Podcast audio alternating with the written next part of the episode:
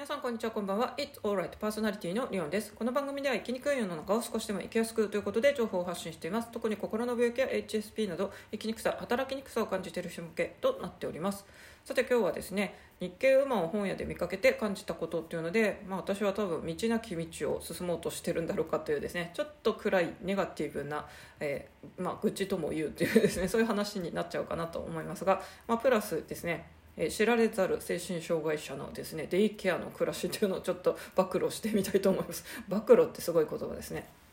えっと本屋で久しぶりに日経ウーマンがこう立てかけられてて、まあ、あの見やすい位置にこう置かれているのを見てですね私日経ウーマン、まあ、ちょこちょこ買ってたり、まあ、基本はネットであの記事見れるんでそちらを見ててですねで欲しい時はあの本屋で実際本も買ったり付録ついてる時とか結構買ってましたね、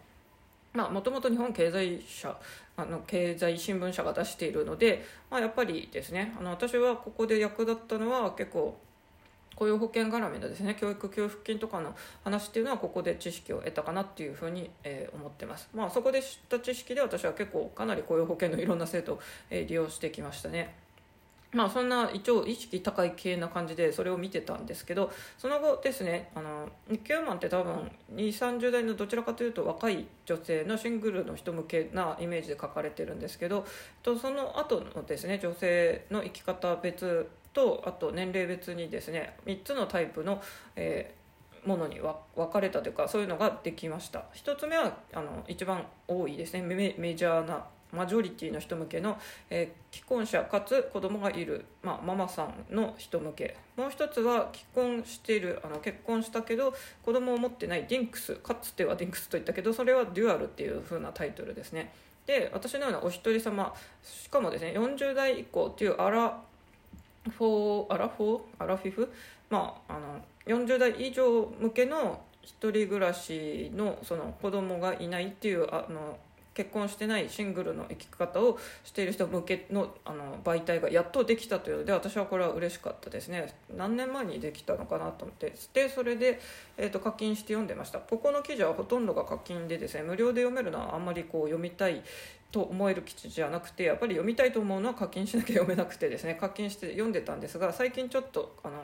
まあ、経済的にちょっと苦しいなっていうの。これ確か850円ぐらいしたと思うんですけど、まあ、私にしたらちょっと高いなっていうふうに思います、まあ、こういうのをですねあのそんなのも出せないのっていう人もいれば多分あのスタンド FM でですね結構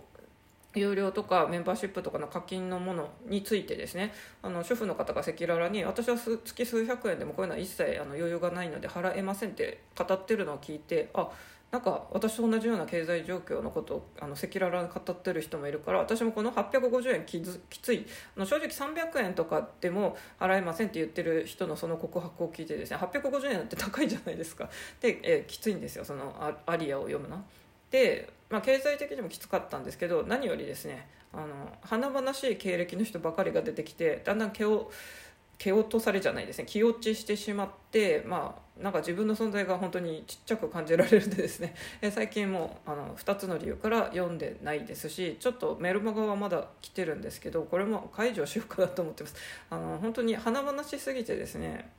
うん、参考にならないというかですねうん、今からこの人たちの生き方真似してもちょっと無理なんですよね。まあ、何しろ日本経済新聞社が出してるものなんででそして40代以降で日経ウーマンを読んでた人はですねもうすでに大企業にあの最初から新卒で入れている、まあ、バブル世代以上の人はそうでしょうしその前にはもう有名大学とか入って大企業に就職して、まあ、その後留学経験なりその中で管理職どんどんステップアップしてみたいな人が、まあ、あのそういうトップに立ってみたいな話とかあとはうんとそろそろなんか45とかでいろいろ考えて独立しましたみたいなですね。もうほとんど成功話しか もう載ってなくて。あの地方都市出身のですねそういうあの別に全国区の超有名大学とか出てるわけでもない私はですね。もうそこら辺からして 全然もうついてってないわけでその後ですねこの40代以降っていう時には本当にもうあのなんか惨めというとあれですけどやっぱり、まあ、結婚してないでバリバリ働いてた女性なんでですね皆さんお金を持っている。ですでにもう多分あの一人でローンを組んで家とかも持ってる、まあ、ローン組まないで買っちゃってる人もいるかもしれません、まあ、まずですねこの住む家の悩みがない人っていうのすごいなと思いますし、うん、あとそういうもうキャリアが十分あって貯蓄もある程度ありますみたいな余裕ある人の生き方とか暮らし方をこう取り上げられててこれ私読むものじゃないよねっていうことに今頃気づきました、まあ、私は本当にですね あの貯蓄どころかゼロもしくはマイナスですしあのやっぱ全然違うんだなということでですねなんか本当に小中高大あたりまではまあ人並みに暮らしてて一応最初の就職でも氷河期が始まった時ですけど一応正社員にギリギリ慣れてたんですけど、まあ、その1年後に心の病気本当に精神科の門を叩いてから私の人生って本当に転げ落ちたんだなというふうに思ってます。あとはまあその家族の支援が受けれるかどうかですね。普通の家族っていうのは普通家族で助け合ってますが私はもう本当に30で家を出ざるを得なくて、まあ、あとは30うんと8の時に、えー、と海外に行ってで39で本当にあの家をもう出て絶縁しましたみたいな、まあ、30から本当に家族の経済的援助も精神的援助も何も受け入れてない本当に一人で行けなきゃしかも精神障害者の身分ですっていうですね。はっきり言って人生トリプルモード ハードモードみたいな感じの中を本当に30社以上転職してなんとか一人で自活できないかって本当にストラゴストラゴですよ。もがきにもがいて今生きているみたいな感じなんですよ。なんでまあ私から見たらですねなんか平凡にぬくぬくと生きてる人がですねなんか私の生き方をもし軽く批判してきたらですねふざけんなって本当に言いたいですね。あのあなた同じ面にあったら多分絶対あの自殺してますよっていうぐらい私はハードモードな人生を歩んできてるんでですね。なんかあの全然そういうトラブルに遭ったことないぬくぬく人生の人は本当になんか私に何か言ってきたら本当に私はですねあの言葉とかでそうやって攻撃します。それぐらい噛みつきます。それぐらいひどいあの苦しい経験してますみたいなですね。まああの今は愚痴というよりどっちかというと怒りをこう込めちゃってますけどまあそれであんまりですねこの同じ年代でも同じ独身女性で子供がいないって属性でも全然参考にならないんだなってことでまあ私がやろうとしてるですねこの20年間精神科に通ってて、うんと、家族の援助もなく1人暮らししつつ1人でこういろんな会社を練り渡りつつ結局はですねすぐ辞めるんでお金も貯まるわけもなくあの貯蓄もない、まあ、もしくはマイナスの時もほとんどっていう状態で、えー、まあ、生きているっていうのでですねうん、本当になんか多分同じような生き方をしてる人ってあんまいないんじゃないかなっていうので私には多分ロールモデルっぽい人はいないんじゃないでしょうかね。みんなどこかしらなんかあると思うんですよね。この家族なりパートナーがいる人はまあ完全にあの配偶者がいる人は結構大きいと思いますしまあ、実家の親に頼れる人はいいでしょうしみたいな感じですしあと経済的にあの何かこう裕福な状況があったらいいんですけど、うん、私はそこもないということでですね。なんかないない尽くしのまま、まあ、唯一私がどうしてそれでもこうやってもがいてるか諦めずにまだいるかというと、まあ、割とこう人並み以上にできることが結構いっぱいあるんでですね。こうここまでいろいろできるならなんかなんとかなるんじゃないかっていう、まあ、楽観主義というのと自分のそういう可能性を まだ信じてるみたいな面があります。多分多くの人で例えば、うん、あんまり成功体験とかを子どもの頃から得てない人は自分はこんなもんだって言ってある程度ですね現状に特に不満も抱かず、うん、そのままあ自分は例えば私は素敵な部屋に住みたいみたいななんか夢がありますけどえっと、それはだんだんいい部屋に移ってはいるんですけど、まあ、まだまだ全然あの理想とは遠いんですけど、まあ、こんなもんだよねって多分どっかでみんな折り合いをつけたりするんでしょうけど、うん、私はまだ折り合いをつけてないというかですね、うん、なんかそうですねもがいてるっていう感じですね。でえー、じゃあ私と同じようなあの精神障害者だった人はどうやって暮らしてるのかっていうので私のちょっとこれはですね結構あの珍しいですね。デイケアでみんなどのようにあの心の病気の人は過ごしてるかじゃじゃん。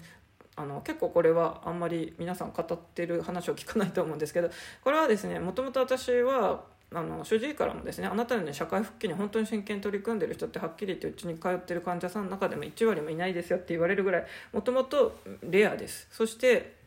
うんとまあ、家族とかに援助を受けれるような実家暮らしの人っていうのは、まあ、ここまで必死になって別に生きていかなくてもいいわけですよ。あの守られてるんで。経済的に援助を受けられる人っていうのは、まあ、私のような別に必死こいて生きなくてもいい。プラスですねなぜかそういう人たちの方がですねあの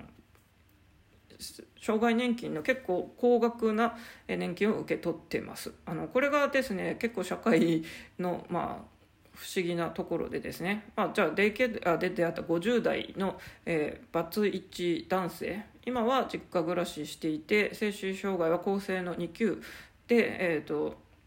妻は、まあ、あの元妻とあと子供は、えーと、向こうが引き取ってて親権も向こうっていう家の、まあ、男性がいましたと。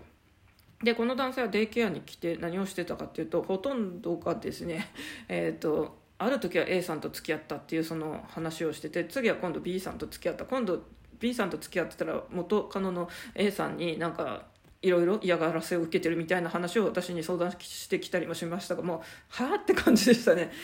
で、えー、まあ、別にバツイチだから恋愛は自由ですけどじゃああなたはずっとこの実家暮らしで社会復帰しないで障害年金をお小遣いのようになんか使いつつデイケアとかでまったり暮らすんだろうかってまあそんなことは言いませんでしたけど、うん、その人が就労支援とかのプログラムに出てるのは私は見たことがありません。唯一ですね。本当になる気全くなさそうなあのリフレクソロジーを体験しながらあなたも足裏もみのこう技術を得ませんかみたいなところに参加してるのは見ましたがそれって全くですねリフレクソロジストになる雰囲気ではなくてただ足裏マッサージを経験したいからっていうような雰囲気でしたね。うん。まあ、ただその人は多分ですねその病気でそういう障害者になる前はですね、まあ、ガチでどっかあのがっちり厚生年金の、まあ、企業に勤めてて結構普通に裕福な余裕がある状況でした。でこういう時にですねある程度あの高いこう年収を稼いでるとですねこの厚生年金っていう障害年金を受給する時その収入額に応じた年金額ってなるんでですねこういう人って結構受給額高いんですよ。だから全然あのこの人たちは親元もし出たり親が死んでもですね障害年金だけで暮らせるギリギリ暮らせるぐらいの額を、えーと、ともらえるんですよ。というのでですねまあ社会はそういうふうに成り立ってるんであれなんですけどやっぱりうんとフリーランスとかこの個人事業主とか独立だとかですね起業だって、まあ、最初大学卒業した時もいきなり起業しますみたいな人、まあ、これって結局自分をこうあの自分で雇わない限りって基本的に国民年金じゃないですか。でも圧倒的にやっぱりですね生きていくのにはあの厚生年金どこかの企業に属してて厚生年金という立場を得ている方がやっぱりいいです。私もこれは最初あのしばらくずっと20代の時はずっとあの厚生年金の企業勤めをその無理してでもしてたんですけど、まあ、私がそういうあの福祉のお世話になる時も結局立場としてはやっぱり厚生年金なんですよ。で結構その同じデイケアの人。でも国民年金の人とその厚生年金の人って同じ給でも全く額違うんでですね。もうここでやっぱりこのどうやってこの働いてあの税金を納めてきたかっていうので結構ですね差がつくんですよ。なんで安易にこの何でもあの一人で起業ししようとか起業ってあの個人事業主とかでこう独立しよう的な感じばっかりを推奨してもやっぱり企業勤めのですねうまみっていうのは結局日本の法律がまだあの変わってないのでですねあのその同じ障害年金をもし申請する時も厚生年金と国民年金だと圧倒的に厚生年金の方が有利ですよ。これはもう年金もそうですね、まあ、同じ年金の話なんであの老齢年金ばっかり皆さん気にしてると思いますが、まあ、人はいつ病気になったりですね障害を得る可能性もあるわけですよ。突然事故に遭うとかですね。何かなんか急にビルからですね工事現場からですね重い鉄柱がこう落ちてくるみたいなアクシデントはいつどこで誰がどうなるか分かんないわけでそういう時にじゃあ障害年金を受給しますってもし申請した時に、えーと、国民年金の人よりは厚生年金の人の方が額多いです。で年金も同じですよねと。あの一番苦しいのはやっぱり国民年金のあの主婦の方とかが、えーと、本当に額が低いよみたいな話も聞きますよね。なんで、うん、ここら辺は、うん、なかなか、うん見過ごされる点ですけど企業勤めっていうのはやっぱりあのまあ大変な面もあるんですけども、うん、法律とかそういうお金の面では優遇されている面もあるんだよっていうのはこれは改めて本当に感じますね。逆を言うと全くこのあのよく情報弱者って言われる人たちってこの年金のことを知らないのか分かんないんですけどなんかどっちも全然払ってない人たちっていうのがいてそういう人たちがたまに心の病気で通院してたりする話も聞くんですけどこの人たちはもう障害年金、まあ、申し込めないわけですよ。でもなんであのせめて払えないなら免除申請をいつも出すとかですねすべきことはあったのに多分そういう情報お金の教育を受けてないから、えー、とそういうことになるわけなんで、うん、私はまあ同じ心の病気の人に向けて情報発信するっていうならこういうですね、えーとまあ、人は本当いつですねあの障害年金とか受けるようなことになるかも分かんないから、まあ、こういう時は、えーと、老齢年金と同じで厚生年金の人の方が額が高いんですよとかは今回、まあ、伝えることができたかなと思っています。まあ、こういうこともですね、まあ、これはでも日経も結構読んでたから私がこういうお金の面は、うん、あのリテラシーが少し高くなったのは、まあ、なんだかんだ言ってやっぱり日経ウーマンありがとうってことですよね。今日もともとのテーマが日経ウーマンを見て私がロールモデルがいないなって言って今ちょっと課金制度全部お金払ってたサービスも読んでないって話をしましたが今こうやって話して結論としてですね あのこういう厚生年金とかについてのお金の知識はやっぱり日経日日経新聞社のこの日経ウーマンから学んだんだなというですね。うん、まあ、うん、こういう情報はやっぱり自分から取りに行かなきゃいけませんねというですね、まあ、結構あの自己啓発的なお話となりましたということでですね。これ実は何回も取り直してて結構デイケアのですねどす黒い体験談を話したんですがちょっとそこまで語るにはブラックすぎるのと、うん、ちょっといろいろ問題ありそうなことを言っちゃったので、えっと、もう一回取り直しててこうやってですねあの一応役立ち情報を伝えることができたかなと、え、思ってます。私は全然台本とか用意しないでいつもですねあの全ての音声配信基本あの何のタイトルとかこういうこと話そうって軽く決めるぐらいで全然台本とか作らないタイプなんでですね、えっと、何回も撮り直して全く違うことを喋ってる時もありますが、まあ、今日はこれ撮り直してよかったかなと思ってます、えー、寒くなってみなきましたけど皆さん風邪やあのコロナなどに気をつけていきましょう。大丈夫だよ大丈夫。あなたはここにいるだけでいいんだよ。これは今自分で自分に、えー、告げたいですね。今ちょっとですね大きいペンギンちゃんがいないところにいるのでですね。えー、あれですね。あの何でしたっけあのベアーマックスでもないしあのでっかい何でしたっけ？ディズニー映画なんでしたっけ？まあなんかやっぱり人間ですね。ハグしてし合えるような、まあ、ぬいぐるみでも何でもいいんですけどあったらいいですよね。あの私は多分ロボットを将来いっぱいこう集めてみようかなと思ってます。あの猿みたいなあのロボット。前あの三浦一馬さんがですね主演のドラマであのロボット出てきてましたがあのロボットとかあとまあ他にもきっといっぱいまた出てくると思うので多分あの本当に一人暮らしの高齢者だらけの日本になるんでですね 絶対ペット飼うのも大変だし私はもう命を飼うなんていうのはお金に余裕がある人のすることだと思ってて私は今その資格もないのでですねあの生き物を飼うことは考えてないので、まあ、それだったらロボットだよねっていうことで、えー、まあ、愛護ってまだあるんでしょうかね。でも確か Voicy の私の聞いてるパーソナリティの方その方多分ですね私と同じ独身の子供のいないあのお一人様暮らしをしてるので、えっと、相棒だと思うんですけどこうたまに Voicy の中でもですねあの音が入ってんですねその相棒のあのロボットが動動きの音か声なのか分かんないんですけどというので多分みんなですね私の予測ではですね あの一人暮らしの人にはこう相棒とか、えー、そういうロボットのあのペットが増えていくよっていう風な予測をなぜか急に、えー、しますということで皆さんそれではまた。